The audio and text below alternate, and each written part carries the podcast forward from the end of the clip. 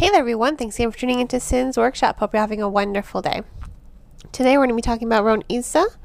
This is a science, a futuristic uh, sci fi novel, and it follows one engineer, Dargood, as he created this artificial intelligence, Anoya. But the real question is is he experimenting on Anoya or is she experimenting on him?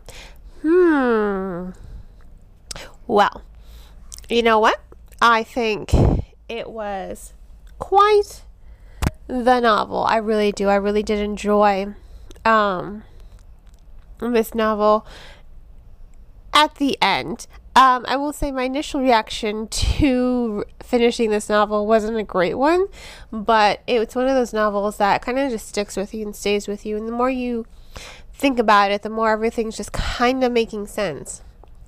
I do believe that this novel does require um, a second read, mainly because it's it is a very thoughtful um, novel. is very existential. Really does question humanity. Like, uh, is your existence predicated on how you make others feel, on meeting your needs, or is it based on forming a connection with another individual? So I really do think that the story is well constructed and well done because at first when you're reading it you think you're following Dargood um, his perspective but when you get to the end what's happening is well what if we're following what if we're really following Anoya's perspective? And that's what I thought was interesting with the novel. That is something that I thought was really interesting. So I do want to talk about that for a little bit because the storytelling is really solid. I'll say this. And you know, I don't mind the all the explicit scenes in the story. I really don't. You know why? Because they do add something to the story. It's not like that other book that I reviewed where it felt like it was just one sex scene after another. Like, no. I mean, if you're going to use it has to have meaning to the story. It can't just be there just because you want it there. Um, it doesn't really showcase uh, a higher intelligent level of um, writing, in my personal opinion. And I'm someone as well who kind of just suffers from like doing that sometimes and then reinforcing these scenes to make sure that they have meaning towards the characterization. But I don't think that this author, I don't think Robin suffered from that. Um, he was very clear in his explicit scenes because what he's doing is he's kind of highlighting who Dargood is as a character, and you don't really like him. He's kind of a sexist pig. Um, he's all about fulfilling his own needs. He would rather just get blowjobs all the time than actually participate in satisfying another woman. You know, he just wants women around him to make him feel good, not the other way around. You get to see that a lot. And then, in fact, there's this other character, Andy, who really does call him out on it. And then there's another character in the novel that offers him companionship who does love him and then he kind of scoffs at it and he's like yeah no thanks um i don't really want that i just want to have sex all the time and party and do drugs and live my life to the fullest. He's kind of a dick, you know, your main character. He is a dick. And to think like, oh, this dick created this super intelligent artificial intelligence. Um but I did like it. I did like the novel. I really do think that those scenes add a lot his, to his characterization. I think they do add a lot to his perspective and what the author himself is trying to you know address in the novel. Um you know this need for satisfying your needs you know desires wants and does focusing on yourself make you a better human or does it make you a worse human? Uh, is your existence based on doing that for others?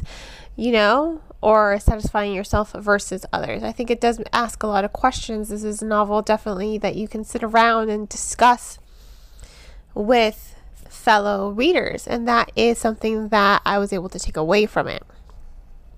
You don't have to like the main character. Again, I think the I don't think we're supposed to. I think it the author intentionally wrote the story so that we are not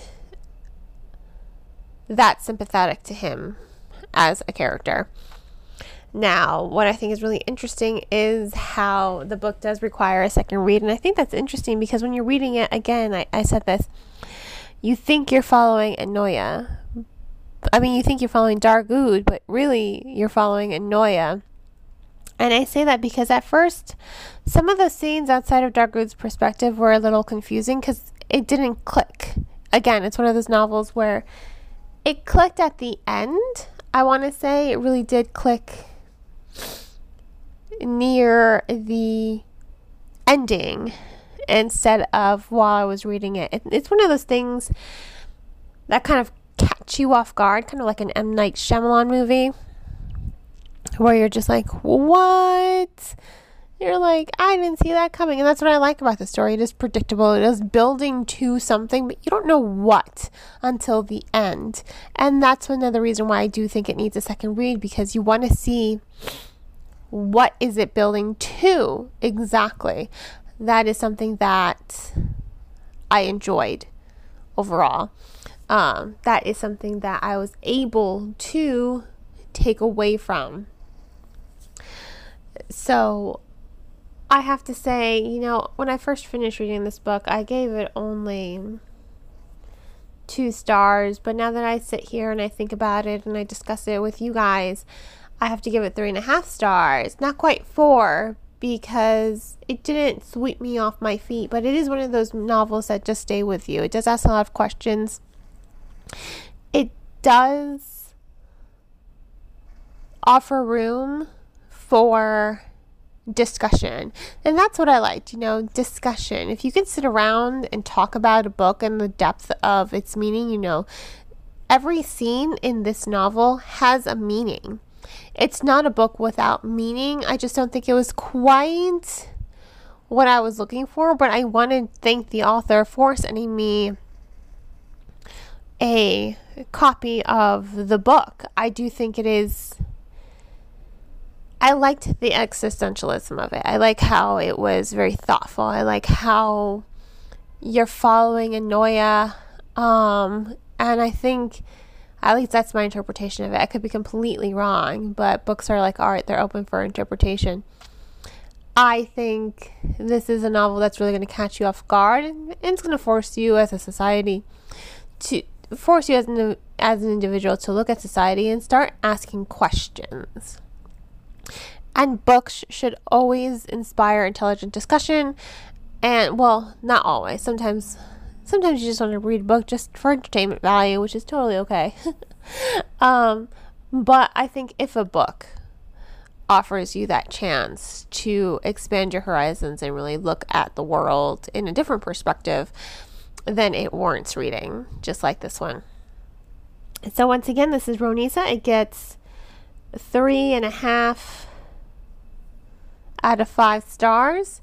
Please purchase the book from your local bookseller or online book retailer. I just ask that you do not purchase the book off of Amazon. If money is tight, please check out the book from your local library. You can also get ebooks and audiobooks from your library as well if you have the Overdrive app or the Libby app. And on that note, hope you all will continue to support me by liking this podcast and sharing it with all your book loving friends. Also, don't forget to subscribe.